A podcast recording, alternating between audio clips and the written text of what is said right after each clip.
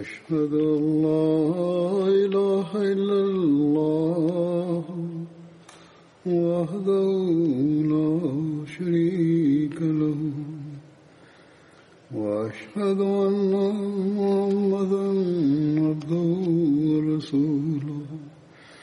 أما بعد فأعوذ بالله من الشيطان الرجيم. بسم الله الرحمن الرحيم. الحمد لله رب العالمين. الرحمن الرحيم. مالك يوم الدين. إياك نعبد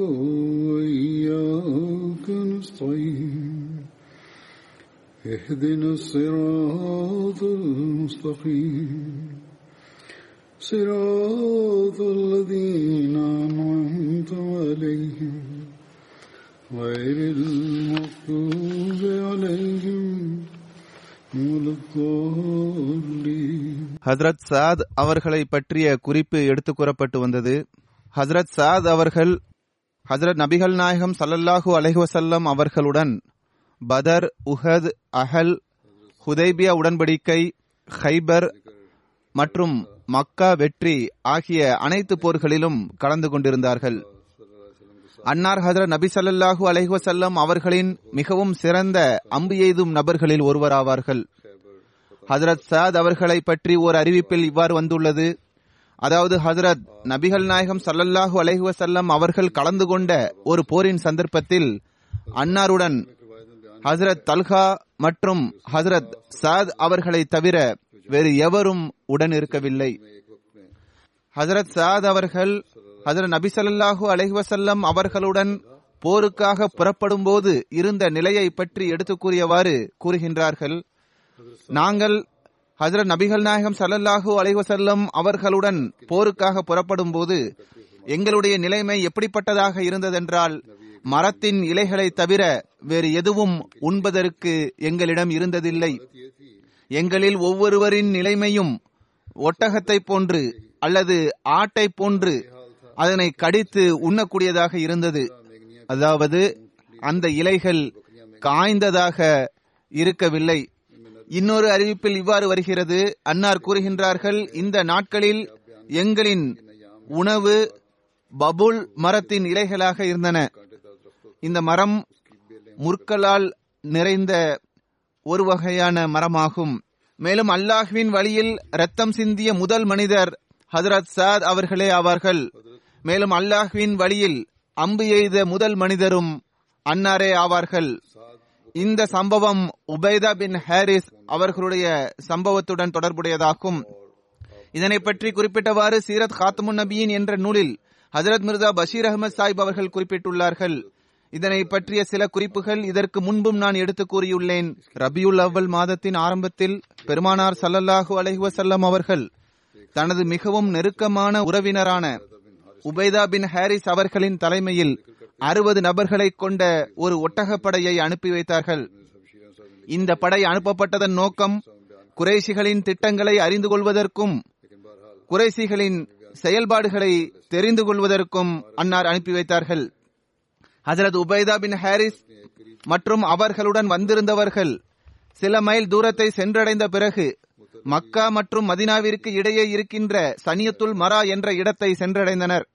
பெருமானார் சல்லல்லாஹு அலைஹி வஸல்லம் அவர்கள் மக்காவிலிருந்து மதினாவிற்கு ஹிஜ்ரத் செய்தபோது இந்த வழியாகத்தான் ஹிஜ்ரத் செய்தார்கள்.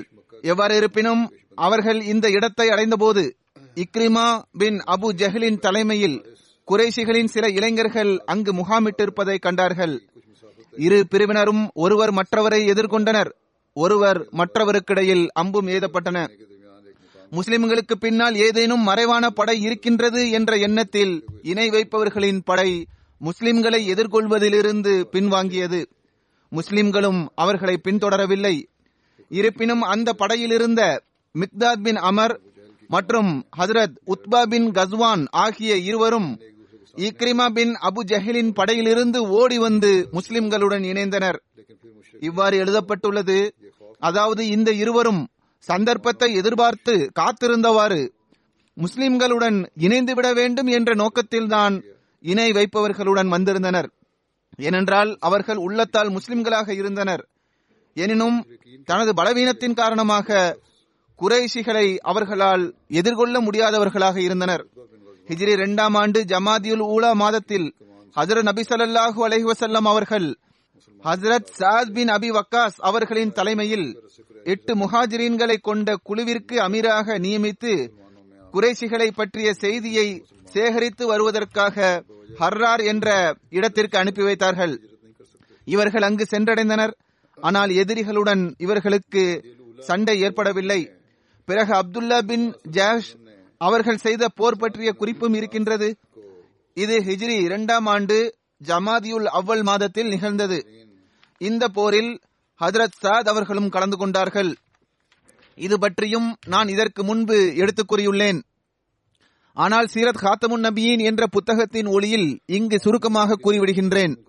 அதன் நபி சல்லாஹூ அலைவசல்லம் அவர்கள் குறைஷிகளின் செயல்பாடுகளை பற்றி அதிகமாக தெரிந்து கொள்ள வேண்டும் என்று எண்ணினார்கள்.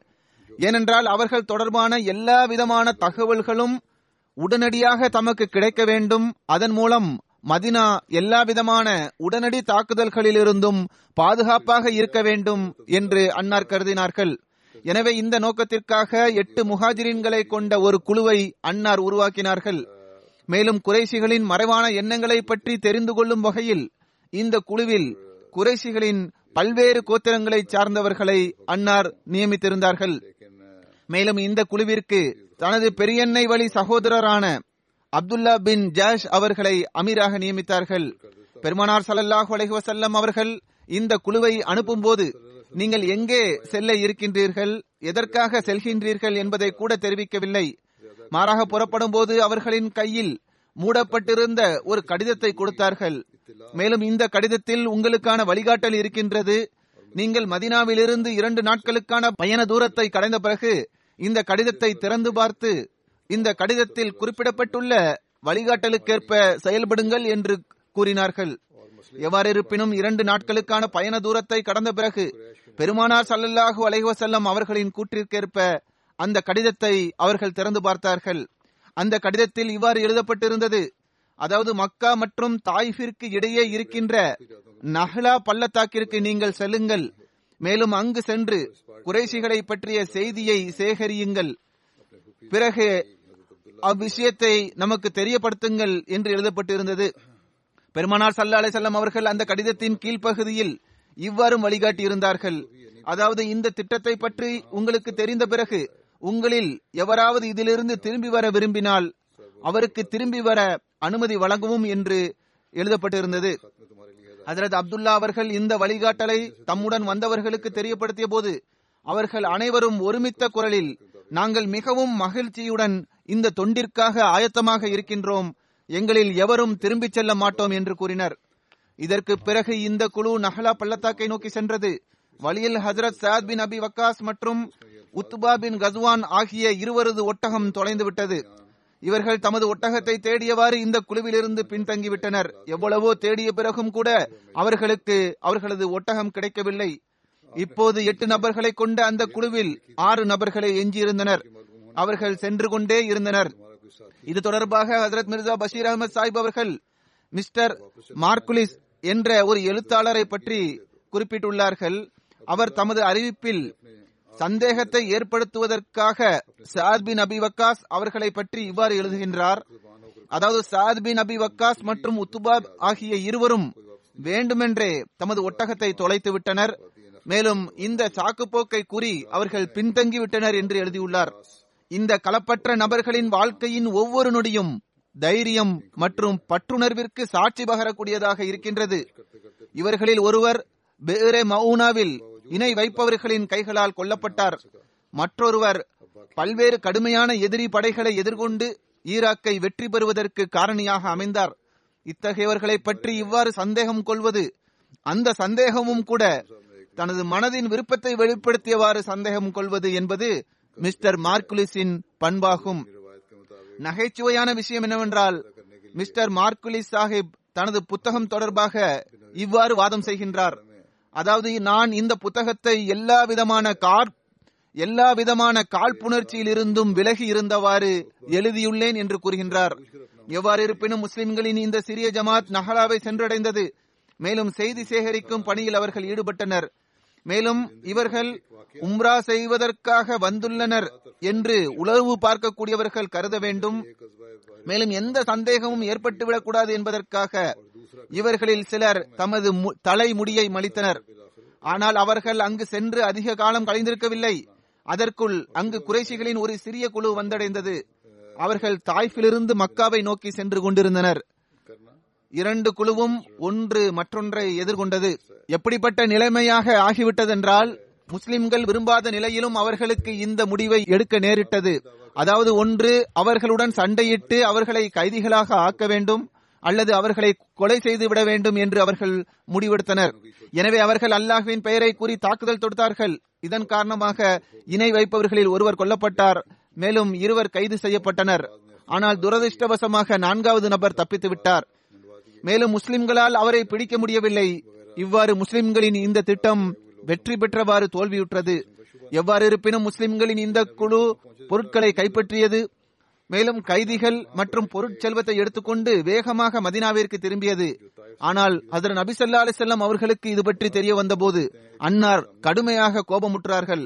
மேலும் கூறினார்கள் நான் உங்களுக்கு புனித நகரத்தில் சண்டையிடுவதற்கு அனுமதி தரவில்லை. மேலும் இவ்விஷயத்தை கூறியவாறு அன்னார் அந்த பொருட்செல்வத்தை பெறுவதையும் மறுத்துவிட்டார்கள். மற்றொரு புறம் முஸ்லிம்கள் புனித நகரத்தின் புனிதத்தை களங்கப்படுத்தி விட்டார்கள் மேலும் முறித்து விட்டார்கள் என்று இணை வைப்பவர்கள் கூச்சலிட்டனர். ஏனென்றால் அவர்களில் கொல்லப்பட்ட ஒரு நபர் தலைவராவார். எவ்வாறு இருப்பினும் இணை வைப்பவர்களை சார்ந்தவர்கள் தங்களது இரு கைதிகளை மீட்டுக் கொண்டு செல்வதற்காக மதீனா வந்தடைந்தனர். ஆனால் ஹசரத் சாத் பின் அபி வக்காஸ் மற்றும் ஹசரத் உத்பா பின் கஸ்வான் ஆகிய இருவரும் திரும்பி வராததினால் அவர்களை குறைஷிகள் பிடித்துவிட்டால் பிறகு உயிரோடு விடமாட்டார்கள் என்று அஞ்சியவாறு பெருமானார் சல்லா அலிசல்லம் அவர்கள் இந்த இரண்டு கைதிகளையும் விடுவிக்க மறுத்துவிட்டார்கள். மேலும் எங்களது இரண்டு நபர்கள் நலமுடன் மதீனா வந்தடைந்ததும் உங்களது இரண்டு நபர்களை விட்டுவிடுவேன் என்றும் கூறினார்கள். பிறகு அவர்கள் திரும்பி வந்ததும் பெருமனார் சல்லா அலிசல்லாம் அவர்கள் இந்த இரண்டு கைதிகளையும் விடுவித்தார்கள். இந்த இருவரில் ஒருவர் மதீனாவில் தங்கியிருந்த போது அவரிடம் எத்தகைய தாக்கம் ஏற்பட்டதென்றால் அவர் முஸ்லிமாகிவிட்டார். மேலும் பேரே மவுனா சந்தர்ப்பத்தின் போது ஷஹீதும் ஆனார். சீரத் காத்தமுன் நபியின் என்ற நூலில் ஹசரத் மிர்சா பஷீர் அகமது சாஹிப் அவர்கள் பதர் போர் சந்தர்ப்பத்திற்கு முன்னுள்ள நிலைமையை பற்றி எடுத்துக் கூறியவாறு கூறுகின்றார்கள். பெருமானார் சல்லா அலைசல்லம் அவர்கள் மிகவும் வேகமாக பதர் மைதானத்தை நோக்கி புறப்பட்டார்கள். இதை பற்றிய குறிப்பு அறிவிப்புகளில் இல்லை.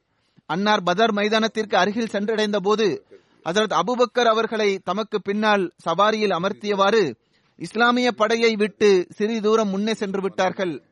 அப்போது ஒரு வயதான காட்டரபியை அன்னார் வழியில் கண்டார்கள்.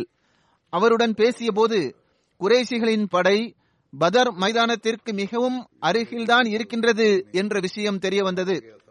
பெருமானார் சல்லா அலிசல்லாம் அவர்கள் இந்த விஷயத்தை கேட்டு திரும்பி வந்து விட்டார்கள். மேலும் ஹசரத் அலி ஹசரத் ஜுபேர் பின் அவாம் ஹசரத் சாத் பின் அபி வக்காஸ் ஆகியோரை நிலைமைகளை தெரிந்து கொள்வதற்காக தமக்கு முன்னால் அனுப்பி வைத்தார்கள். இவர்கள் பதர் மைதானத்தை அடைந்த போது அங்கு சில இளைஞர்கள் ஒரு நீரூற்றிலிருந்து தண்ணீர் எடுத்துக் கொண்டிருப்பதை கண்டார்கள். மேலும் இந்த சஹாபாக்கள் அவர்கள் மீது தாக்குதல் தொடுத்து ஒருவரை அடிமையாக்கினார்கள். மேலும் அவரை பெருமானார் சல்லல்லாஹ் செல்லம் அவர்களிடத்தில் அழைத்துக் கொண்டு வந்தார்கள்.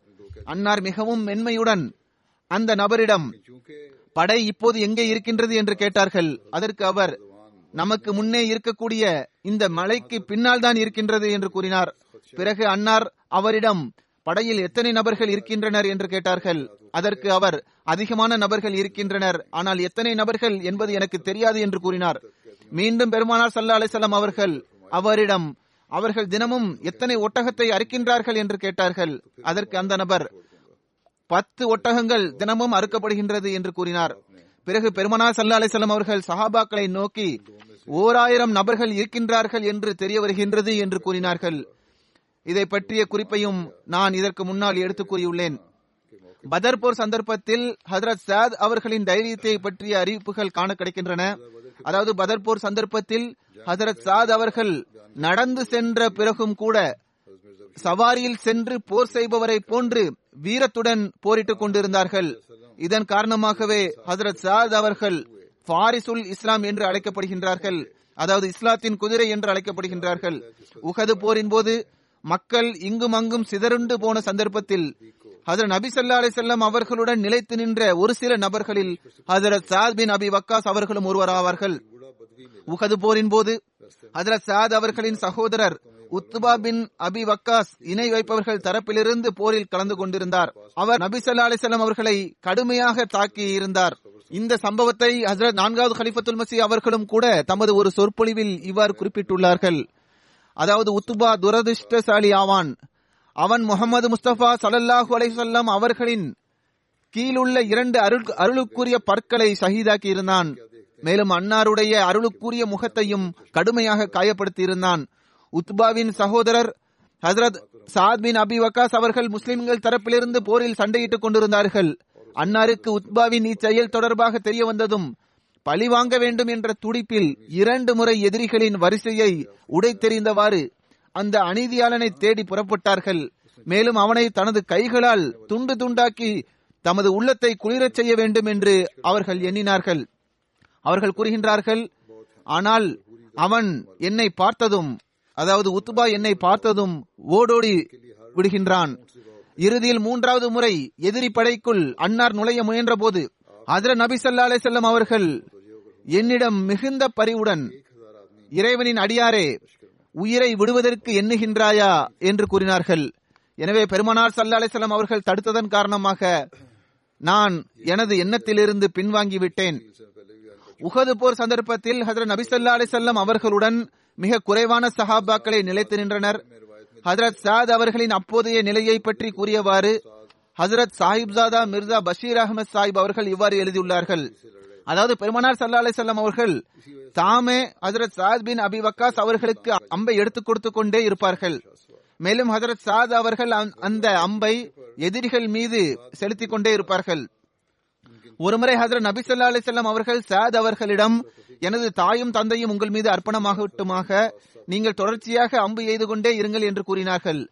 ஹசரத் சாத் அவர்கள் தமது இறுதி வயது வரை பெருமனார் சல்லா அலிசல்லாம் அவர்களின் இந்த சொற்களை மிகவும் பெருமிதத்துடன் எடுத்து கூறி வந்தார்கள். ஒரு அறிவிப்பில் வந்துள்ளது அதாவது ஹசரத் சாத் பின் அபி வக்காஸ் அவர்கள் கூறுகின்றார்கள் உகது போர் நாளன்று பெருமானார் சல்லா அலிசல்லாம் அவர்கள் தன்னிடமிருந்த அம்புகளை எடுத்து எனக்கு வழங்கினார்கள். மேலும் பெருமானார் சல்லா அலிசல்லாம் அவர்கள் கூறினார்கள் உன் மீது எனது தாயும் தந்தையும் அர்ப்பணமாகட்டுமாக ஹசரத் அலி அவர்கள் கூறுகின்றார்கள் பெருமானார் சல்லா செல்லம் அவர்கள் ஹசரத் சாத் பின் அபி வக்காஸ் அவர்களை தவிர வேறு எவருக்காகவும் எனது தாயும் தந்தையும் உன் மீது அர்ப்பணமாகட்டுமாக என்ற துவாவை செய்தவாறு நான் ஒருபோதும் செவியுற்றதில்லை. பெருமானார் சல்லா அலை செல்லம் அவர்கள் உகது போர் சந்தர்ப்பத்தில் சாத் அவர்களிடம் கூறினார்கள் எனது தாயும் தந்தையும் உன் மீது அர்ப்பணமாகட்டுமாக. நீங்கள் அம்பை எய்து கொண்டே செல்லுங்கள். வலிமை வாய்ந்த இளைஞரே அம்பை எய்து கொண்டே செல்வீராக என்று கூறினார்கள். இங்கு இதுவும் குறிப்பிடத்தக்க விஷயமாகும். இந்த குறிப்பும் வந்துள்ளது. அதாவது வரலாற்றில் ஹசரத் சாத் அவர்கள் மட்டுமின்றி ஹசரத் ஜுபைத் பின் அவாம் அவர்களை பற்றிய குறிப்பும் காணப்படுகின்றது. அதாவது பெருமானார் சல்லா அலிசல்லாம் அவர்கள் உம்மீது எனது தாயும் தந்தையும் அர்ப்பணமாகட்டுமாக என்று இவர்களை பற்றி கூறியதாகவும் அறிவிப்பு காண கிடைக்கின்றது. இது புகாரியின் அறிவிப்பாகும். உஹது போர் சம்பவத்தை பற்றி எடுத்து கூறியவாறு ஹசரத் சாத் அவர்கள் கூறுகின்றார்கள். உஹது போர் சந்தர்ப்பத்தின் போது பெருமானார் சல்லா அலிசல்லாம் அவர்கள் கூறினார்கள் இணை வைப்பவர்களில் ஒருவர் முஸ்லிம்களுக்கு எதிராக நெருப்பை மூட்டியுள்ளார். பிறகு பெருமானார் சல்லா அலிசல்லாம் அவர்கள் ஹதரத் சாத் அவர்களிடம் நீங்கள் அம்பை எய்து கொண்டே செல்லுங்கள். உன் மீது எனது தாயும் தந்தையும் அர்ப்பணமாகட்டுமாக என்று கூறினார்கள். ஹதரத் சாத் அவர்கள் கூறுகின்றார்கள் நான் ஒரு அம்பை எய்தேன். அது உம்மே ஐமன் அவர்கள் மீது பட்டது. அப்போது அவர்கள் காயமுற்றவர்களுக்கு தண்ணீர் வழங்கி கொண்டிருந்தார்கள். கண்ணான் என்பவன் அதை கண்டு சிரித்தான். பிறகு பெருமனா சல்லா அலிசல்லம் அவர்கள் ஒரு அம்பை சாத் அவர்களிடம் கொடுத்தார்கள். அந்த அம்பு கண்ணானின் மீது பட்டது. பிறகு அவன் பின்னோக்கி விழுந்தான். அவரது அங்கம் வெளிப்பட்டது. இதை கண்ட பெருமானார் சல்லல்லாஹு அலைஹி வஸல்லம் அவர்கள் புன்னகைத்தார்கள். எடுத்து கூறப்பட்ட சஹி முஸ்லிமின் இந்த ஹதீஸ் தொடர்பாக நமது நூர் பவுண்டேஷன் இதற்கு மொழியாக்கம் செய்துள்ளது. அதில் இந்த குறிப்பையும் எழுதியுள்ளது. மிகவும் நல்ல குறிப்பாகும். அதாவது பெருமானார் சல்லா அலிசல்லாம் அவர்களுக்கு ஏற்பட்ட இந்த மகிழ்ச்சியானது அல்லாஹ்வின் இந்த பேருபகாரத்தினால் ஏற்பட்டதாகும். அதாவது அவன் ஒரு கொடிய எதிரியை வழிப்பாதையிலிருந்து அகற்றிவிட்டான் என்பதற்காக அன்னார் புன்னகைத்தார்கள். இன்னொரு அறிவிப்பில் இவ்வாறு வந்துள்ளது. அதாவது உஹது போர் நாளன்று ஹதரத் சாத் பின் அபி வக்காஸ் அவர்கள் ஓராயிரம் அம்பை எய்தார்கள். ஹுதைபியா உடன்படிக்கையின் சந்தர்ப்பத்தில் எந்தெந்த சஹாபாக்கள் சாட்சிகளாக கையொப்பமிட்டார்களோ அவர்களில் ஹசரத் சாத் பின் அபி வக்காஸ் அவர்களும் அடங்குவார்கள்.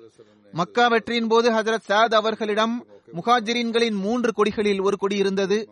ஹஜ்ஜத்துல் விதா சந்தர்ப்பத்தில் ஹதரத் சாத் அவர்கள் நோயுற்றார்கள். இதை பற்றி எடுத்துக் கூறியவாறு ஹதரத் சாத் அவர்கள் கூறுகின்றார்கள் நான் மக்காவில் நோயுற்றேன் மரண தருவாயை அடைந்தேன் பெருமானார் சல்லா அலிசல்லம் அவர்கள் நலம் விசாரிப்பதற்காக என்னிடம் வந்தார்கள். நான் அன்னாரிடம் யார் அசோலல்லா சல்லல்லாஹு அலைஹி என்னிடம் அதிக செல்வங்கள் இருக்கின்றன. எனது சந்ததிகளில் எனக்கு ஒரு மகள் மட்டும்தான் இருக்கின்றாள்.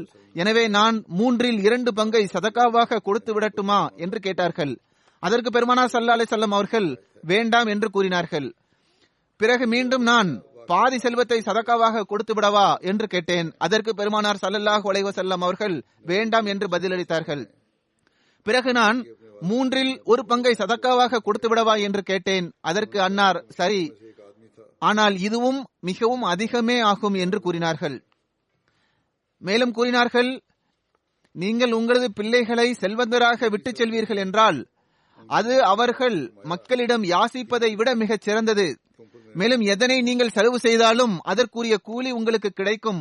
எதுவரை என்றால் நீங்கள் உங்களது மனைவியின் வாயில் ஊட்டுகின்ற ஒரு கவலத்திற்கு கூட அதற்குரிய நற்கூலி கிடைக்கும் என்று கூறினார்கள். எனவே நான் பெருமனா சல்லா அலிசல்லாம் அவர்களிடம் யார் ரசூல் அல்லா சல்லாஹூ அலைவசல்லம் நான் எனது ஹிஜரத்தில் பின்தங்கி விடுவேனா? என்று கேட்டேன். அதற்கு அன்னார் நீங்கள் பின்தங்கி விட்டாலும் நீங்கள் எந்த செயலை அல்லாஹின் திருப்தியை வேண்டியவாறு செய்வீர்களோ? அதன் மூலம் உங்களது அந்தஸ்து மற்றும் தகுதி உயரும். மேலும் நீங்கள் எனக்கு பிறகும் கூட உயிருடன் இருப்பீர்கள் என்று எனக்கு நம்பிக்கை இருக்கின்றது என்று கூறினார்கள். இன்னொரு அறிவிப்பில் இவ்வாறு வந்துள்ளது. அதாவது இதற்கு பிறகு பெருமானார் சல்லா செல்லம் அவர்கள் துவா செய்தார்கள். அல்லாஹ்வே எனது சஹாபாக்களுக்காக அவர்களது ஹிஜ்ரத்தை பூர்த்தி செய்வாயாக. மேலும் அவர்களை அவர்களின் குதிகால்களில் திருப்பி விடாதிருப்பாயாக என்று துவா செய்தார்கள்.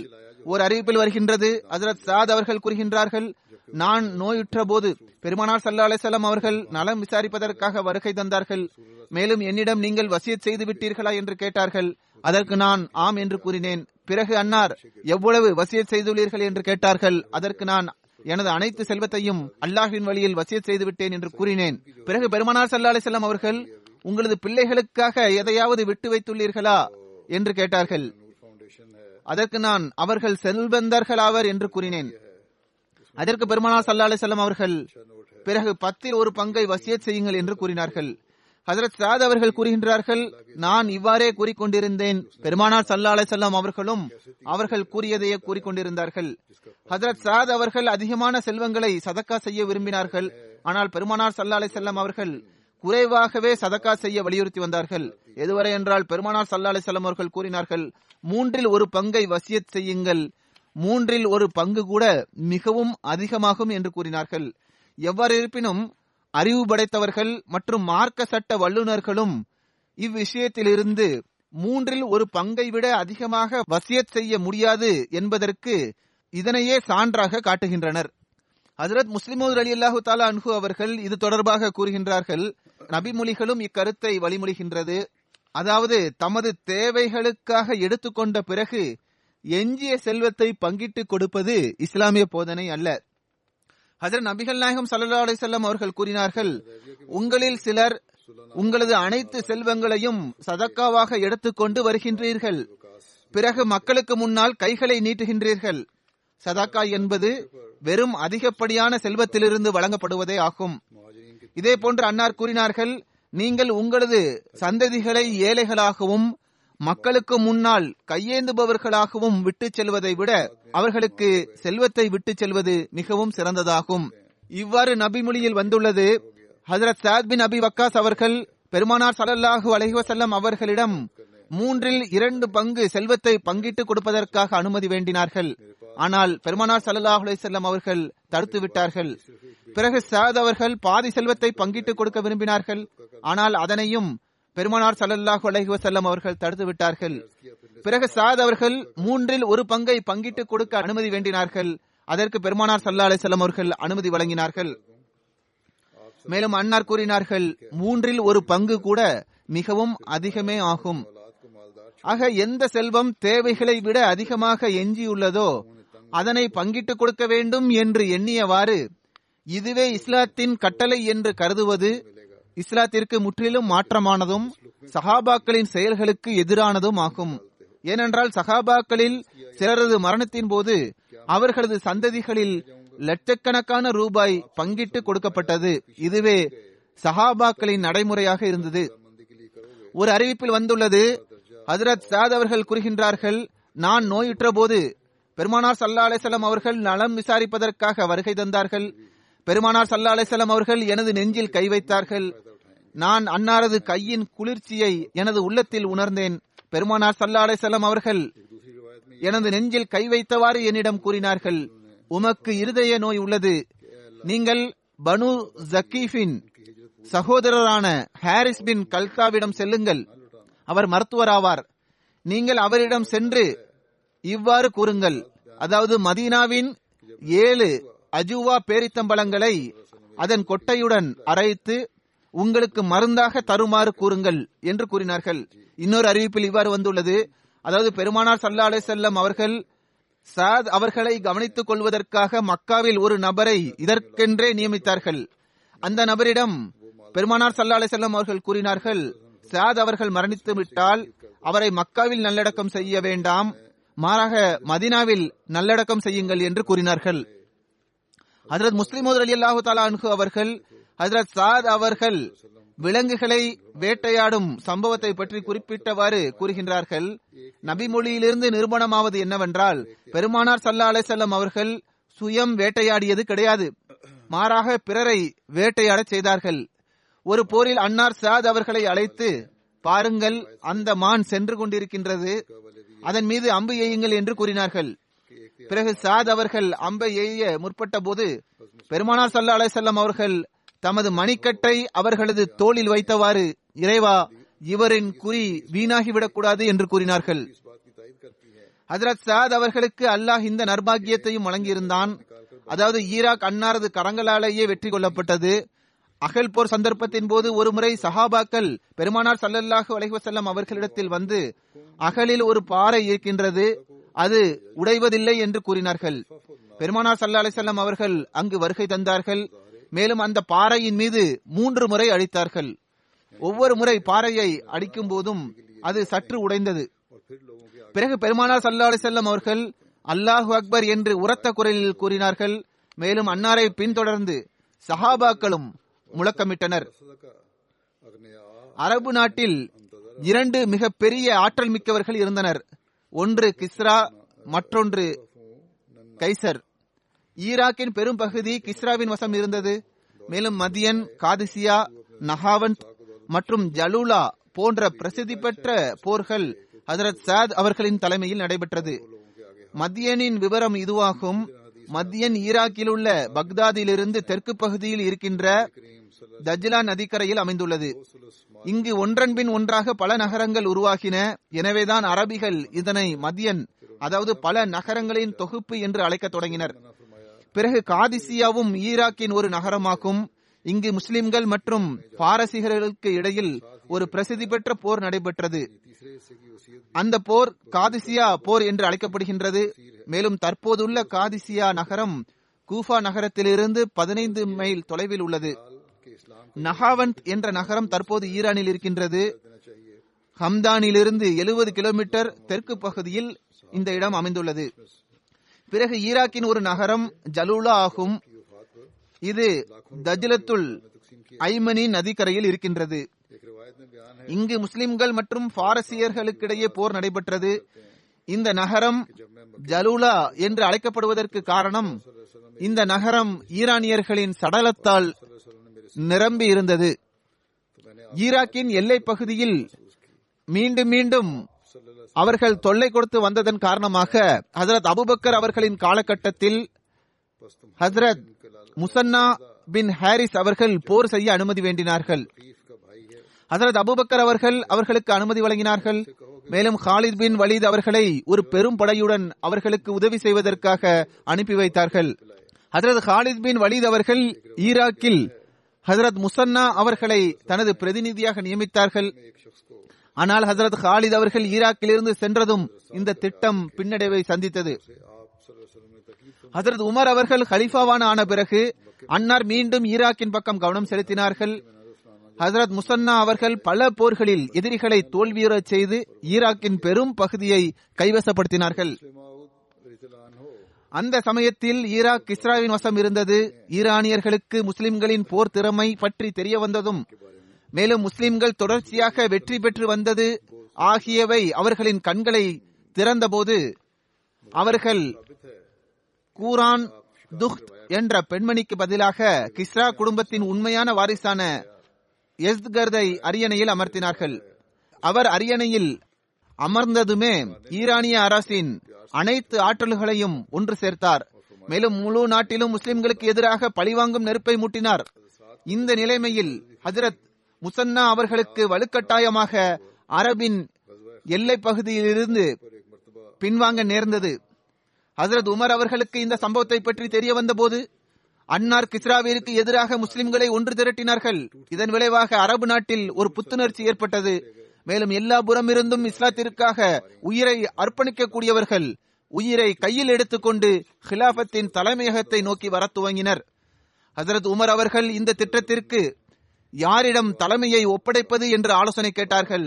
பொதுமக்களின் ஆலோசனையுடன் ஹசரத் உமர் அவர்களே இந்த திட்டத்திற்கு தலைமை வகிக்க ஆயத்தமானார்கள். ஆனால் ஹசரத் அலி மற்றும் மூத்த சஹாபாக்கள் இதற்கு மாற்றமான கருத்தை கொண்டிருந்தனர். மேலும் இந்த நோக்கத்திற்காக ஹசரத் சாத் பின் அபி வக்காஸ் அவர்களின் பெயர் முன்மொழியப்பட்டது. அப்போது ஹசரத் அப்துல் ரஹ்மான் பின் அவுப் அவர்கள் எழுந்து யா அமீரல் மோமினின் அவர்களே இந்த திட்டத்திற்கு சரியான நபரை நான் அறிந்து கொண்டேன் என்று கூறினார்கள். அதற்கு ஹசரத் அலி அவர்கள் அவர் யார்? என்று கேட்டார்கள். அதற்கு ஹசரத் அப்துல் ரஹ்மான் பின் அவுப் அவர்கள் அது ஹசரத் சாத் பின் அபி வக்காஸ் ஆவார்கள் என்று கூறினார்கள். இதற்கு பிறகு அனைவரும் ஹசரத் சாத் அவர்களின் பெயரை ஏற்றுக்கொண்டார்கள். மேலும் ஹசரத் உமர் அவர்கள் சாத் அவர்கள் தொடர்பாக கூறினார்கள் அவர் ஒரு மிக பெரிய தைரியசாலி ஆவார் மற்றும் வீரமிக்க நபர் ஆவார். மேலும் மிகச் சிறந்த அம்பியையும் நபர்களில் ஒருவராவார் என்று கூறினார்கள். ஹசரத் முசன்னா அவர்கள் கூஃபாவிற்கும் வாசிற்கும் இடையே இருக்கின்ற ஜீகரா என்ற இடத்திற்கு உயிரை அர்ப்பணிக்கக்கூடிய எட்டாயிரம் வீரர்களுடன் ஹசரத் சாத் அவர்களை எதிர்நோக்கி காத்து கொண்டிருந்த போது இறைவன் புறம் இருந்து அவர்களுக்கு அழைப்பு வந்தது. மேலும் அவர்களது மரணம் நிகழ்ந்தது. அவர்கள் தமது சகோதரரான ஹசரத் அண்ணா அவர்களை படைக்கு தளபதியாக நியமித்தார்கள். ஹசரத் அண்ணா அவர்கள் ஹசரத் சாத் அவர்களை சந்தித்தார்கள். மேலும் ஹசரத் முசன்னா அவர்களின் தூதி செய்தியை எட்ட வைத்தார்கள். ஹதரத் சாத் அவர்கள் தமது படையை ஆய்வு செய்த போது இந்த படை ஏறக்குறைய இருபது அல்லது முப்பதாயிரம் நபர்களை கொண்டிருந்தது. அன்னார் படையை ஒழுங்குபடுத்தினார்கள். மேலும் படையை வலப்புறம் மற்றும் இடப்புறமாக பிரித்து அவர்களுக்கு தனித்தனியாக அமீரை நியமித்தார்கள். மேலும் முன்னேறி சென்றவாறு காதிசியாவை முற்றுகையிட்டார்கள். காதிசியா போர் ஹிஜ்ரி பதினாறாம் ஆண்டின் இறுதியில் நடைபெற்றது.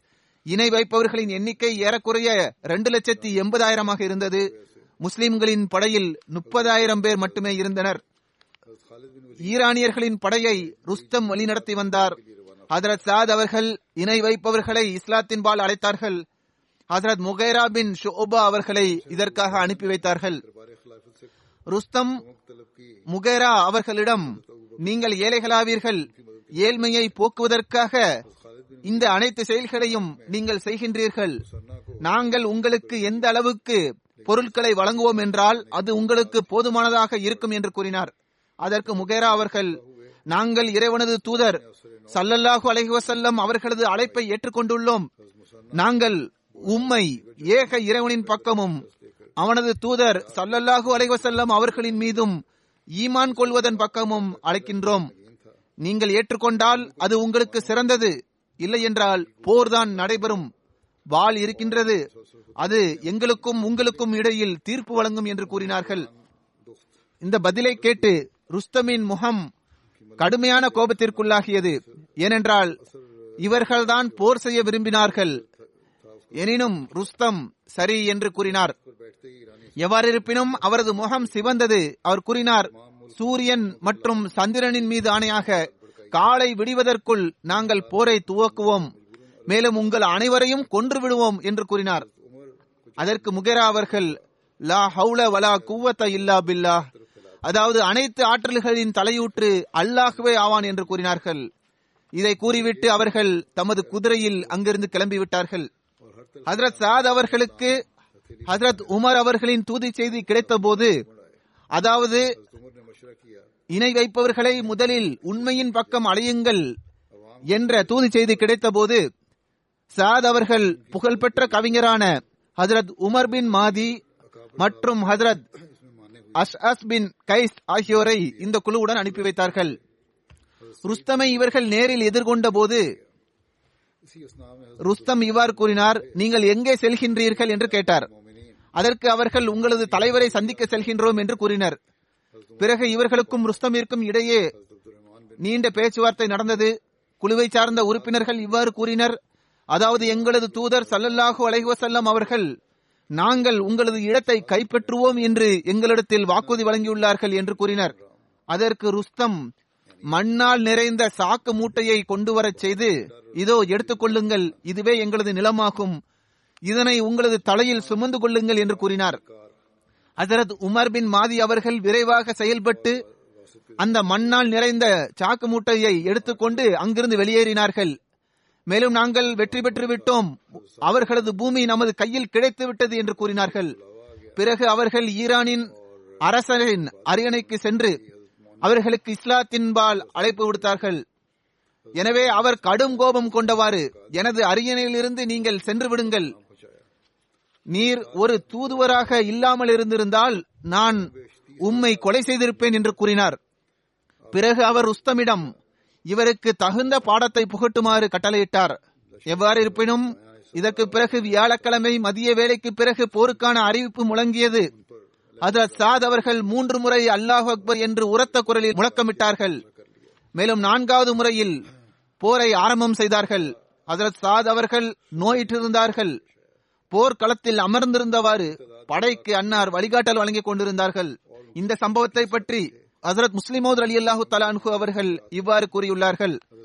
ஹசரத் உமர் அவர்களின் காலத்தில் குஸ்ரு பர்வேஸின் பேரன் எஸ்கர்தின் அரியணைக்கு பிறகு ஈராக்கில் முஸ்லிம்களுக்கு எதிராக பெரிய அளவில் போருக்கான ஆயத்தங்கள் மேற்கொள்ளப்பட்ட போது ஹசரத் உமர் அவர்கள் அப்படையை எதிர்கொள்வதற்காக ஹசரத் சாத் பின் அபி வக்காஸ் அவர்களின் தலைமையில் ஒரு படையை அனுப்பி வைத்தார்கள்.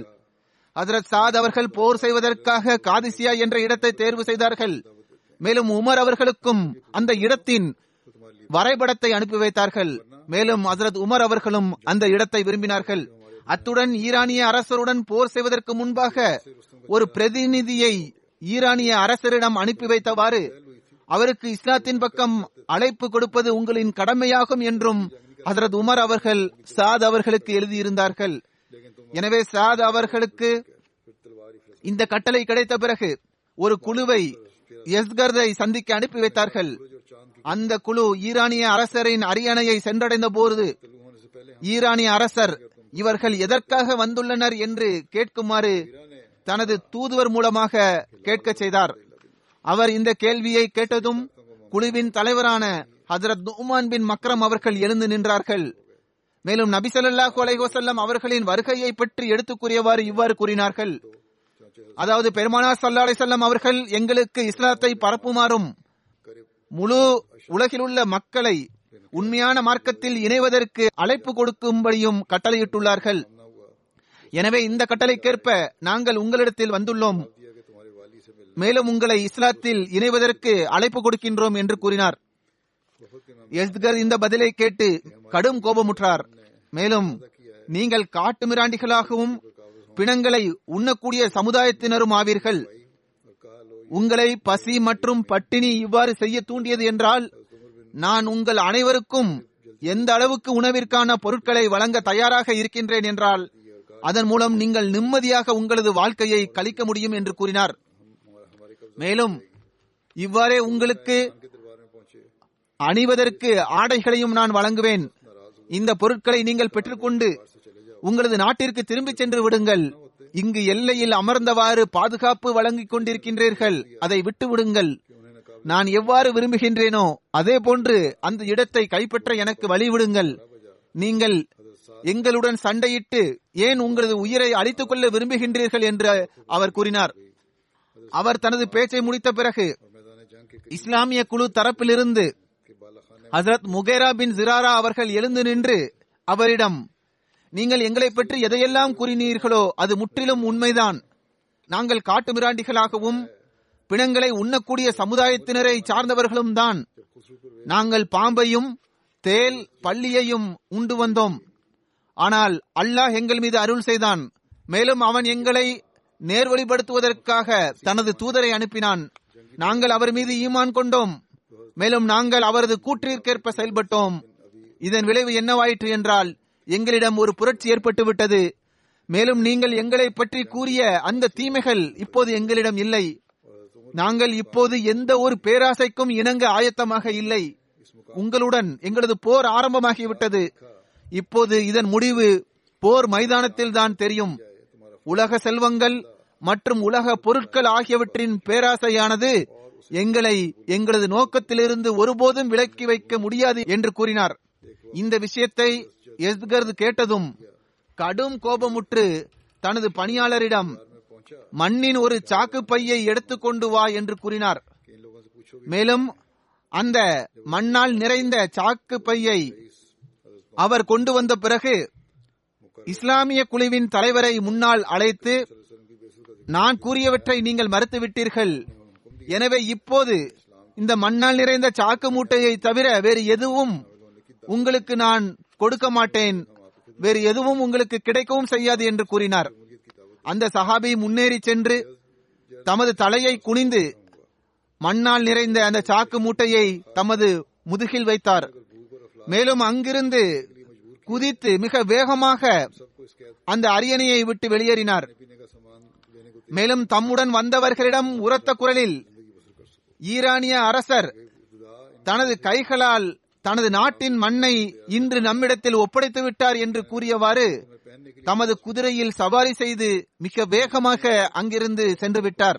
அரசர் இந்த முழக்கத்தை செவியுற்றதும் சினம் கொண்டு தனது அரியணையில் இருப்பவர்களிடம் ஓடிச் சென்று மண்ணால் நிறைந்த அந்த மூட்டையை அவரிடமிருந்து திரும்ப பெற்று வாருங்கள் என்று கூறினார்.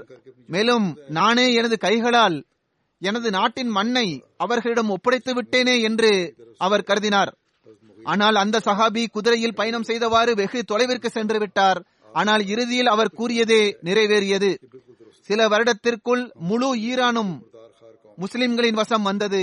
இந்த வியக்கத்தக்க மாற்றம் முஸ்லிம்களிடம் ஏன் ஏற்பட்டது? ஏனென்றால் திருக்குரானின் போதனைகள் அவர்களின் ஒழுக்கம் அவர்களின் பழக்க வழக்கத்தில் ஒரு புரட்சியை ஏற்படுத்தியது. அவர்களது பாவத்திற்குரிய வாழ்க்கையின் மீது. அது ஒரு மரணத்தை ஏற்படுத்திவிட்டது. மேலும் அவர்களை உயர்தரமான ஒழுக்கத்தில் அல்லாஹ் நிலை செய்துவிட்டான். இதன் விளைவாக அவர்கள் உலகத்தில் இஸ்லாத்தை பரப்பக்கூடியவர்களாக திகழ்ந்தார்கள். மேலும் இஸ்லாத்தின் போதனைகளின்படி செயல்பட்டவாறு உண்மையான முஸ்லிம்களாக ஆக்கக்கூடியவர்களாக இவர்கள் திகழ்ந்தனர். மேலும் எவ்வித அச்சமோ அபாயமோ மேலும் எவ்வித ஆற்றலோ அவர்களை வீழ்த்த முடியவில்லை. எவ்வாறு இருப்பினும் இவர்களை பற்றிய எஞ்சி இருக்கின்ற குறிப்பை பிறகு நான் எடுத்து கூறுவேன். இன்ஷா அல்லாஹ் அவர்களை பற்றிய குறிப்பு இன்னும் சிறிது எஞ்சியுள்ளது. தற்போது நான் சில ஜனாதா காயிப் தொழுகையை தொலைவைப்பேன் முதலாவது ஜனாதா பாகிஸ்தானை சார்ந்த நாசிர் தாலிமுல் குரான் வக்ஃபே ஆர்ஜியான முகமது அக்ரம் பாஜ்வா சாஹிப் அவர்களின் மனைவியான மதிப்பிற்குரிய புஷ்ரா அக்ரம் சாஹிபா அவர்களுடையதாகும். இருபத்தஞ்சு மார்ச் இரண்டாயிரத்தி இருபது அன்று தனது அறுபத்தி ஆறாவது வயதில் அன்னார் வஃத்தாகிவிட்டார்கள். இன்னால் இல்லாஹி வா இன்னா இலஹிராஜிவூன் மருகுமா அல்லாஹுவின் அருளால் வசியத் செய்திருந்தார்கள். மேலும் அவர்களது பிள்ளைகளில் இரண்டு மகன்கள் மற்றும் ஒரு மகள் இருக்கின்றாள். புஷ்ரா அக்ரம் சாஹிபா தனது கணவரான மதிப்பிற்குரிய முகமது அக்ரம் பாஜுவா சாஹிப் அவர்களுடன் பதினைந்து வருடங்கள் லைபேரியாவில் இருந்துள்ளார்கள்.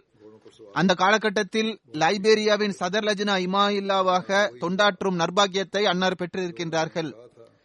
லைபேரியாவில் நடைபெற்ற போரின் போது தனது கணவர் மற்றும் குழந்தைகளுடன் பதினைந்து நாட்கள் வரை ராணுவத்தின் கண்காணிப்பில் இவர்கள் இருந்தார்கள்.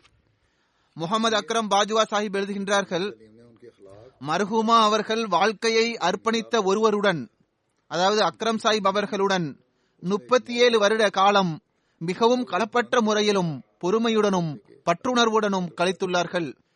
குறிப்பாக நான் லைபேரியாவில் முபல்லிக்காகவும் அமீர் ஜமாத்தாகவும் நியமிக்கப்பட்ட போது இருபத்தி மூணு வருட காலத்தில் தப்லீக் மற்றும் தர்பியத் போன்ற பணிகளில் உதவி செய்து வந்தார்கள். மேலும் விருந்தினர்களுக்கு உபசரிப்பு செய்து வந்தார்கள். மற்ற ஜமாத் பணிகளிலும் உதவி செய்வார்கள். மேலும் இவர்கள் லைபேரியாவின் சதர் லஜ்னா இமாயில்லாவாக தொண்டாற்றும் நர்பாகியத்தை பெற்றார்கள். லைபேரியாவில் இருந்த பதினைந்து வருட காலத்தில் நீண்ட காலம் மலேரியா மற்றும் டைபாய்டு நோய்க்கு ஆளாகி இருந்தார்கள் இருப்பினும் மிகவும் பொறுமையுடன் எனக்கு ஒத்துழைப்பு வழங்கி வந்தார்கள். மர்ஹுமா குழந்தைகளின் தர்பியத்தை சிறந்த முறையில் செய்தார்கள். மேலும் இரண்டு குழந்தைகள் பற்றுணர்வுடன் ஜமாத்துடன் ஒன்று இருக்கின்றது வாழ்க்கையை அர்ப்பணித்த ஒரு நபரான மன்சூர் சாஹிப் அங்குள்ள பள்ளிக்கூடத்தின் பிரின்சிபல் ஆவார். அவர் எழுதுகின்றார் எப்போது வரை நான் தனியாக லைபேரியாவில் இருந்தேனோ தொடர்ச்சியாக மூன்று வருடங்கள் வரை அவர்களின் வீட்டில் வைத்து எனக்கு விருந்து உபசரிப்பு செய்துள்ளார்கள். தமது பிள்ளைகளைப் போன்றே என்னையும் வைத்திருந்தார்கள். இளைய சகோதரனை போன்று என்னை வைத்திருந்தார்கள். அல்லாஹ் இவர்களது குழந்தைகளை இவர்களது துவாக்களுக்கு வாரிசாக்குவானாக. மேலும் நன்மைகளை தொடரச் செய்வதற்கான நற்பாகியத்தை வழங்குவானாக. அன்னாருடன் பாவ மன்னிப்புடனும் கருணையுடனும் நடந்து கொள்வானாக. இரண்டாவது ஜனாசா கைர்பூர் மாவட்டத்தை சார்ந்த இக்பால் அகமது நாசிர் சாஹிப் அவர்களுடையதாகும். ஜூலை பதினாலு அன்று தனது எண்பத்தி இரண்டாவது வயதில் அன்னார் வஃத் ஆகிவிட்டார்கள் இன்னால் இல்லாஹி வ இன்னாலஹி ராஜூன் இவர்களது மகன் அக்பர் அகமது தாரிக் சாஹிப் புர்கினோ பாசோவின் முபலிக் ஆவார். அவர் கூறுகின்றார் மதிப்பிற்குரிய மியா நூர் முகமது சாஹிப் ரஃபீக் அவர்கள் அதில் வாக்களிக்கப்பட்ட மசி அலைசல்லாம் அவர்களின் சஹாபியின் மகன் ஆவார்கள் மியான் இமாம் தீன் சாஹிப் அதில் வாக்களிக்கப்பட்ட மசி அலைசல்லாம் அவர்களின் சஹாபியின் பேரன் ஆவார்கள் மேலும் மியான் பீர் முகமது சாஹிப் மற்றும் மதிப்பிற்குரிய ஹாஃபிஸ் முகமது இஸ்ஹாக் சாஹிப் ஆகியோர் அதில் வாக்களிக்கப்பட்ட மசி அலைசல்லாம் அவர்களது சஹாபியின் சகோதரரின் மகனாவார்கள். அன்னார் ஜமாத் பணிகளின் அதிகமாக பங்கெடுத்து வந்தார்கள். நீண்ட காலமாக செக்ரட்டரி மாலாக தொண்டாற்றும் நர்பாகியத்தை பெற்றார்கள். அன்சார் உல்லாஹ்வின் ஜயீமாகவும் இமாமு சலாத்தாகவும் முரப்பி அத்வாலாகவும் தொண்டாற்றியுள்ளார்கள். அவர்கள் கூறுகின்றார்கள் குழந்தை பருவத்தில் நான் பார்த்துள்ளேன். ஒரு டப்பாவில் பணத்தை தனியாக வைத்திருப்பார்கள். அது பற்றி கேட்டபோது குறித்த நேரத்தில் சந்தாவை செலுத்துவதற்காக சந்தாவின் பணத்தை அவ்வப்போது தனியாக எடுத்து வைக்கின்றேன் என்று கூறுவார்கள். மிகுந்த ஆர்வத்துடன் தப்லிக் செய்து வந்தார்கள். அன்னார் மூலமாக நல்லுள்ளம் கொண்ட பலர் ஜமாத்தில் இணைந்துள்ளனர். துவா செய்யும் பழக்கம் கொண்டவர் தொழுகையை முறையாக பேணக்கூடியவர் தகுஜு தொழக்கூடியவர் ஆவார். அவர்கள் கூறுகின்றார்கள் இவர்கள் இரண்டாயிரத்தி பதினாறாம் ஆண்டு புர்கினோ பாசோ வந்தார்கள். அப்போது எத்தனை ஆண்டு மாநாடுகள் கூட்டங்கள் நடைபெற்றதோ அதில் கலந்து கொண்டார்கள். மேலும் உணர்வு பூர்வமாக முழக்கமிடுவார்கள். அது கலந்து கொள்ளக்கூடியவர்களுக்கு எழுச்சியூட்டக்கூடியதாக அமைந்தது. ஏனென்றால் பாகிஸ்தானில் நீண்ட காலமாக ஜமாத்தின் மாநாடுகள் நடைபெறாததினால் இவர்களது உள்ளத்தில் கவலை இருந்தது. அன்னார் தமக்கு பின்னால் அவர்களது மனைவி பஷீரா பேகம் சாஹிபா மட்டுமின்றி மூன்று மகன்கள் மற்றும் மூன்று மகள்களை விற்று சென்றுள்ளார்கள். புர்கினோ பாசோவின் மிஷனரி இன்சார்ஜ் சாஹிப் எழுதுகின்றார்கள் இவர்களுக்கு மொழி பிரச்சனை இருந்தது ஏனென்றால் அங்கு பிரெஞ்சு பேசப்பட்டு வந்தது. எனினும் அவர்கள் இங்கு வந்ததும் இவர்களின் அன்பின் மொழியை ஒவ்வொருவராலும் புரிந்து கொள்ள முடியும். அவர்கள் ஒவ்வொருவருடனும் எந்த அளவுக்கு அன்புடன் சந்திப்பார்கள் என்றால் ஒவ்வொருவரும் அவர்களை நேசிப்பவராக ஆகிவிடுவார். இவர்களது வஃத்தின் போது இங்குள்ள உள்ளூர் மக்கள் மிகவும் அன்புடன் இவர்களை பற்றிய குறிப்பை எழுதியுள்ளார்கள்.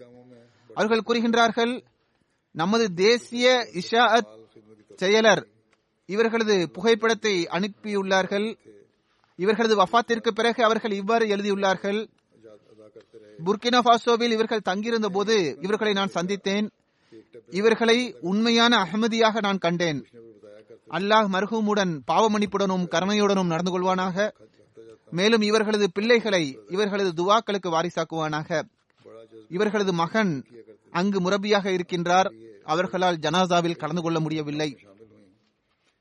மூன்றாவது ஜனாசா முகம்மது இப்ராஹிம் சாஹிப் அவர்களின் மனைவியான குலாம் ஃபாத்திமா பஹமிதா சாஹிபா அவர்களுடையதாகும். பதினெட்டு ஜூலை இரண்டாயிரத்தி இருபது அன்று தனது எழுபத்தி இரண்டாவது வயதில் அன்னார் வஃத்தாகிவிட்டார்கள். இன்னால் இல்லாஹி வா இன்னா இலகி ராஜுவூன் ஆயிரத்தி தொள்ளாயிரத்தி நாற்பத்தி நாலாம் ஆண்டு இவர்களது தந்தை பையத் செய்தார்கள். இவர்களது பெயர் நேக் முகமது ஆரிஃப் காலேகான் ஆகும். பையத் செய்வதற்கு முன்பு இவர்கள் கனவு கண்டார்கள். அதாவது நான் ஒரு கண்ணியத்திற்குரிய நபரை சந்திக்க செல்கின்றேன். நான் அவரை பார்த்தபோது ஓடி சென்று அவரை சந்திக்கின்றேன். அப்போது அந்த நபர் காலேகான் நீங்கள் எப்போது எம்மிடம் வருவீர்கள்? என்று கேட்டார்கள். அதற்கு நான் நான் வந்துவிட்டேனே என்று நான் பதிலளித்தேன். அவர்கள் கூறுகின்றார்கள் நான் ஒரு நபரிடம் அதிரத்து இரண்டாவது ஹலிஃபாவின் புகைப்படத்தை பார்த்தபோது இந்த நபரைத்தான் கனவில் பார்த்தேன் என்று அடையாளம் கண்டு கொண்டேன் பிறகு அவர்கள் கடிதம் மூலமாக பையத் செய்தார்கள். இவர்களது பையத்திற்கு பிறகு இவர்களது மனைவியும் என்னுடைய பையத்தையும் இவர்களுடன் வாங்குங்கள் என்று கூறினார்கள். மேலும் அவர்களும் பையச் செய்தார்கள். கணவன் மனைவி இருவரும் களப்பற்ற நபர்களாக திகழ்ந்தார்கள். இவர்களது மகள் கூறுகின்றார்கள் ஐவேளை தொழுகையை பேணக்கூடியவர் தகஜு தொழக்கூடியவர் திருக்குறானை தொடர்ச்சியாக திலாவத் செய்யக்கூடியவராக இவர்கள் திகழ்ந்தார்கள். மேலும் இவர்களது குழந்தைகள் பெரும்பாலும் இவர்களை இரவு நேரத்தில் உருக்கத்துடன் துவா செய்து கொண்டிருப்பதையே பார்த்துள்ளார்கள். ஜும்மா தொழுகையை தொழுவதற்கு பெண்களுக்கு அனுமதி இருக்கும் போது ஒரு மணி நேரத்திற்கு முன்பாகவே பள்ளிவாசலுக்கு வந்து விடுவார்கள். மேலும் நவாஃபில் தொழுது வந்தார்கள். துவாக்களில் நேரத்தை கழிப்பார்கள். மிகவும் தைரியமான பொறுமையை மேற்கொள்ளக்கூடிய பெண்மணி ஆவார்கள். இவர்களது கணவர் ஆயிரத்தி தொள்ளாயிரத்தி அறுபத்தி ஐந்தாம் ஆண்டு மற்றும் ஆயிரத்தி தொள்ளாயிரத்தி எழுபத்தி ஒன்னாம் ஆண்டு நடைபெற்ற போர்களில் இரண்டு முறை கைது செய்யப்பட்டார்கள். முதல் முறை ஒரு நீண்ட காலமாக கணவர் உயிருடன் இருக்கின்றார் என்பதற்கான எந்த தகவலும் இவர்களுக்கு கிடைக்காமல் இருந்தது. அவர் ஷஹீதாகிவிட்டார் என்றே கருதப்பட்டு வந்தது. ஜனாசா காயிப் தொழுகையையும் நிறைவேற்றப்பட்டது. இருப்பினும் எனது கணவர் உயிருடன் இருக்கின்றார் என்ற உறுதியான தைரியம் அவர்களிடம் இருந்தது. மேலும் நிச்சயமாக எனது கணவர் திரும்பி வருவார்கள் என்ற நம்பிக்கையும் அவர்களிடம் இருந்தது. இறுதியில் அல்லாஹ் அருள் செய்தான். அவரது கணவருக்கு விடுதலை கிடைத்தது. அவர்கள் திரும்பி வந்து விட்டார்கள். மர்ஹுமா தமக்கு பின்னால் மதிப்பிற்குரிய முகமது இப்ராஹிம் சாஹிப் அதாவது அவரது கணவர் மட்டுமின்றி நான்கு மகன்களையும் இரண்டு மகள்களையும் தமது நினைவாக விட்டுச் சென்றுள்ளார்கள். மூன்று மகன்கள் வாழ்க்கையை அர்ப்பணித்தவர்கள் ஆவர் முகமது ஜாவித் சாஹிப் கேம்பியாவில் முபல்லிக்காக தொண்டாற்றும் நர்பாகியத்தை பெற்று வருகின்றார். அவர்களால் தாயின் மரணத்தின் போது பாகிஸ்தான் செல்ல முடியவில்லை. அல்லாஹ் மர்ஹுமாவுடன் கருணையுடனும் பாவ மன்னிப்புடனும் நடந்து கொள்வானாக.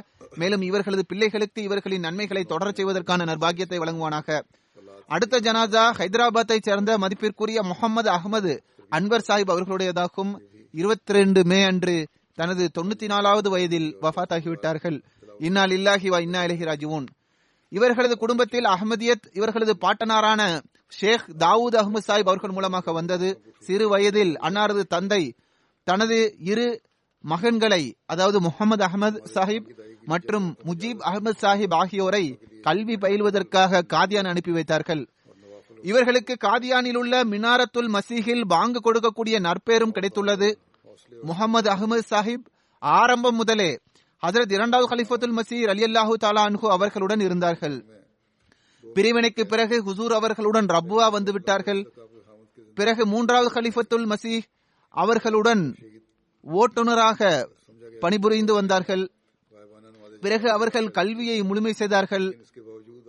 பிஏ முடித்தார்கள்.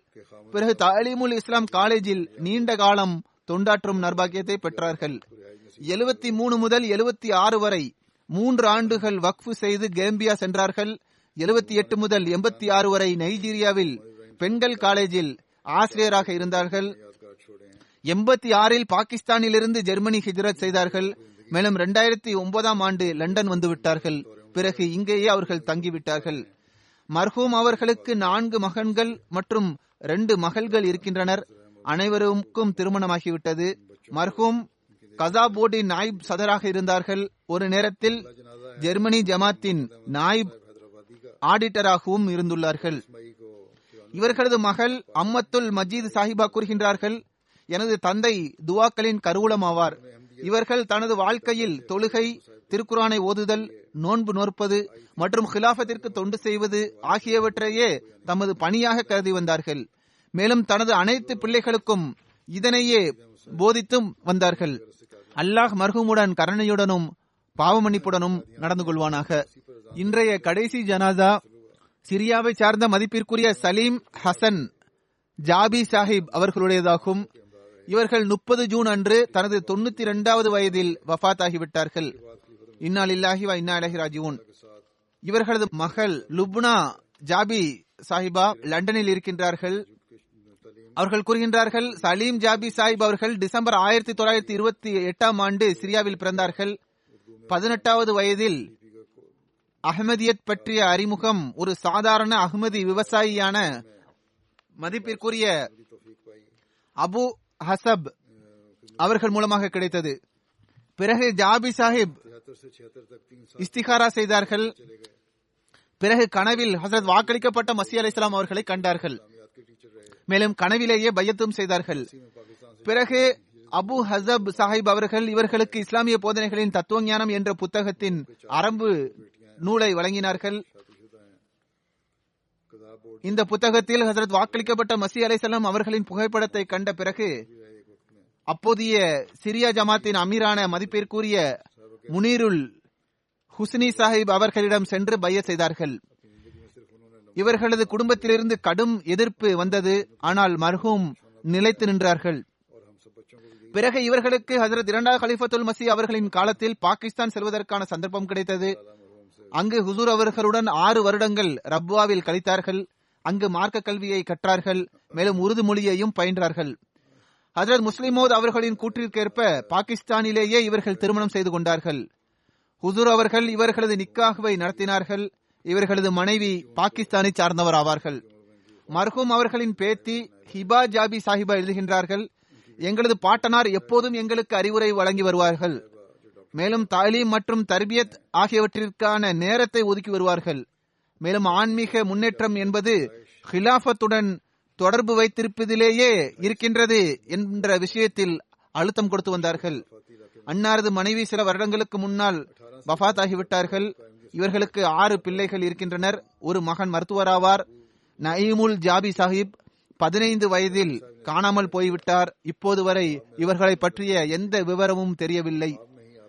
வசீம் அல் ஜாபி சாஹிப் போலந்து ஜமாத்தின் உறுப்பினர் ஆவார் இதே போன்று இரண்டு மகள்கள் இருக்கின்றனர். இரண்டு மகன்கள் சிரியாவில் இருக்கின்றார்கள். ஹிபா ஜாபி சாஹிபா அவர்கள் இங்கு ஜமாத்திற்கு தொண்டாற்றி வருகின்றார்கள். குறிப்பாக புத்தகங்களை மொழியாக்கம் செய்வது தொடர்பாக மிகச் சிறந்த ஆலோசனைகளை வழங்குவார்கள். மேலும் பணியும் செய்கின்றார்கள். மியான் தாகிர் பிலால் சாஹிப் அவர்களும் மொழியாக்கம் செய்கின்றார்கள். அவர்களுக்கு இவர்கள் உதவி செய்வார்கள். அல்லாஹ் இவர்களது களப்பற்ற தன்மை மற்றும் பற்றுணர்வில் வரக்கத்தை ஏற்படுத்துவானாக. மேலும் இவர்களது ஞானத்தையும் அதிகரிப்பானாக. இவர்களது மகள் லுப்னா அப்துல் ஹபீர் ஜாபி எழுதுகின்றார்கள். எங்களுக்கு சடங்கு சம்பிரதாயத்தை பின்பற்றுவதிலிருந்து எங்களது தந்தை தடுத்து வந்தார்கள். அல்லாஹுடன் தொடர்பை ஏற்படுத்திக் கொள்வது மற்றும் தப்லீக் செய்வதற்கு அறிவுரை கூறுவார்கள். ஏழைகளுக்காக அதிகமாக செலவு செய்வார்கள். மர்ஹூம் மூலமாக சிரியா மற்றும் லப்னான் நாட்டில் பல மக்கள் பயத் செய்துள்ளனர். இவர்களில் கிறிஸ்தவர்களும் அடங்குவர். அவர்கள் கூறுகின்றார்கள் எங்களுக்கு அவர்கள் வழங்கிய இறுதி வசியத் என்னவென்றால் ஹிலாஃபத்துடன் எப்போதும் இணைந்திருங்கள். மேலும் காலத்தின் ஹலீஃபாவின் கட்டளையின்படி செயல்படுங்கள். தப்லீக் செய்வதில் சோம்பேறித்தனம் காட்டாதீர்கள். எப்போதும் எல்லா பணிகளையும் துவாவுடன் மேற்கொள்ளுங்கள். மேலும் உண்மையின் வழியில் எந்த ஒரு அநீதியையும் பொருட்படுத்தாதீர்கள் என்பதே ஆகும். லப்னானின் சதர் ஜமாத் அவர்கள் எழுதுகின்றார்கள் அகமதியத்தை அறிந்து கொள்வதற்கு முன்பாக நாங்கள் சலீம் ஜாபி சாஹிப் அவர்களின் நூல்களை படித்து வந்தோம். அதில் இமாம் மெஹதியின் வருகை மற்றும் இமாம் மெஹதியின் ஜமாத்தின் பக்கம் சுட்டிக்காட்டப்பட்டிருந்தது. நாங்கள் அனைத்தையும் படித்து முடித்த பிறகு அவர்கள் எங்களிடம் அதற்கு வாக்களிக்கப்பட்ட மசி அலைசலம் அவர்களை பற்றியும் அவர்களது ஜமாத்தை பற்றியும் எங்களுக்கு எடுத்துக்குரியவாறு பையத் செய்யுமாறு கூறினார்கள். அதாவது இது அவர்களது பணியாகும். இந்த துணியில் அவர்கள் தப்லீக் செய்து வந்தார்கள். இது எல்லா இடத்திலும் சரியாக இருக்கும் என்பது அவசியம் அல்ல அன்னார் இவ்வாறு தப்லீக் செய்தார்கள். இதன் விளைவாக அதிகமானவர்களை தனது தப்லீக்கின் மூலம் அகமதியாக்கினார்கள் மேலும் அவர்கள் கூறுகின்றார்கள் இப்போது எனது புத்தகத்தை விட்டுவிட்டு அதற்கு வாக்களிக்கப்பட்ட மசி அலைசல்லாம் மற்றும் அவர்களது கலீஃபாக்களின் புத்தகத்தை படிக்குமாறு வலியுறுத்தி வந்தார்கள். மேலும் அவர்கள் கூறுகின்றார்கள் லப்னானின் ஆரம்பகால அகமதிகள் மர்ஹூம் மூலமாகவே பையத் செய்தோம். நாங்கள் அவர்களது பேருபகாரத்தை மதிக்கின்றோம். மேலும் அதற்காக நன்றியினை தெரிவித்துக் கொள்கின்றோம். மேலும் அவர்களுக்காக துவா செய்கின்றோம். அது மட்டுமின்றி தற்போது சிரியாவை சார்ந்த கனடாவில் வசித்து வருகின்ற கசக் சாஹிப் அவர்கள் கூறுகின்றார்கள் நான் சிரியாவில் ஒரு சிறிய ஜமாத்தின் தலைவராக இருந்தேன். அப்போது பலமுறை சலீம் ஜாபி சாஹிப் அவர்களை சந்தித்திருக்கின்றேன். அவர்களுடன் இருக்கும்போது ஹிலாபத்தை பற்றிய பேச்சு வருமேயானால் அவர்கள் ஹிலாஃபத்தின் காலடியில் எனது மரணம் வர வேண்டும் என்பதே எனது விருப்பமாகும் என்று அடிக்கடி கூறி வருவார்கள். முபல்லிக் மீர் அஞ்சம் பர்வேஸ் சாஹிப் அவர்கள் கூறுகின்றார்கள் அவர்களுக்கு முன்னால் ஹிலாஃபத் பற்றி எப்போது பேசப்பட்டாலும் உடனே தலை வணங்கி விடுவார்கள். மேலும் ஜமாத் அமைப்பு என்ன கட்டளை எனக்கு வழங்கினாலும் அதற்கு நான் கட்டுப்படுவேன் என்று கூறுவார்கள். இரண்டாயிரத்தி பதினொன்னாம் ஆண்டு சிரியாவிலிருந்து யூகே ஆண்டு மாநாட்டிற்கு வந்திருந்தார்கள். அவர்கள் கூறினார்கள் எனது விருப்பம் என்னவென்றால் காலத்தின் ஹலீஃபாவின் காலடியில் எனது உயிர் பிரிய வேண்டும் என்பதே ஆகும். எனக்கு இதை விட மிக பெரிய வேறு எந்த கண்ணியமும் கிடையாது என்று கூறினார்கள். ஜாபி சாஹி மூலமாக அதிகமான மக்களுக்கு அகமதியத்தை ஏற்றுக்கொள்ளும் நர்பாகியம் கிடைத்தது. மேலும் இவர்களில் பலர் ஜமாத் மற்றும் ஹிலாஃபத் மீது களப்பற்ற அன்பையும் கொண்டிருக்கின்றனர். மேலும் களப்பற்ற அகமதிகளும் ஆவர். அதிகமானோர் எனக்கு கடிதமும் எழுதியுள்ளனர். அதாவது இவர்களிடமிருந்து நாங்கள் நிறைய விஷயங்களை கற்றிருக்கின்றோம். மேலும் இவர்கள் மூலமாக நாங்கள் அகமதியத்தை ஏற்றுக்கொண்டோம் என்று எழுதியுள்ளனர். மேலும் ஜாபி சாஹிப் கூறி வந்தார்கள் ஹஜரத் மௌலானா குலாம் ரசூல் ராஜிகி சாஹிப் அவர்கள் என்னிடம் கூறினார்கள் அதாவது எனது ஹயாத்தே குதிசி என்ற நூலை மொழியாக்கம் செய்யுங்கள். ஏனென்றால் அரபு மக்கள் ஹசரத் வாக்களிக்கப்பட்ட மசி அலைசலாம் அவர்களின் சஹாபாக்கள் எப்படிப்பட்டவர்கள் என்பதை இந்த நூலை படித்து தெரிந்து கொள்வார்கள்.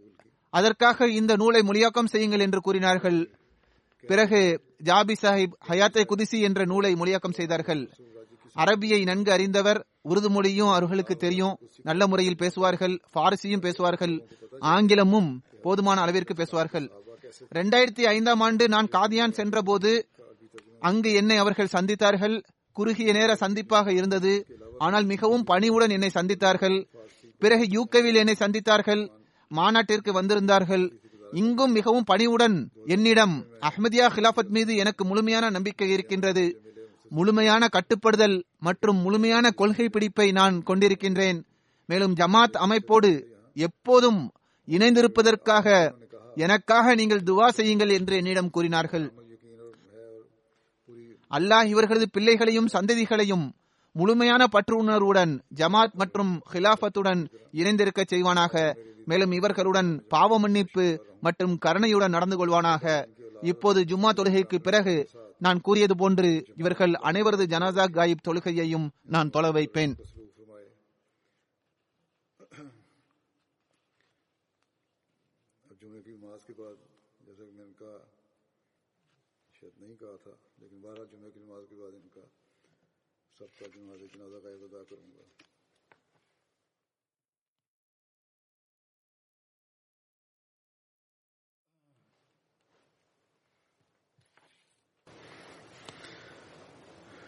الحمد لله الحمد لله نحمده ونستعينه ونستغفره ونؤمن به ونتوكل عليه ونعوذ بالله من شرور أنفسنا ومن سيئات أعمالنا.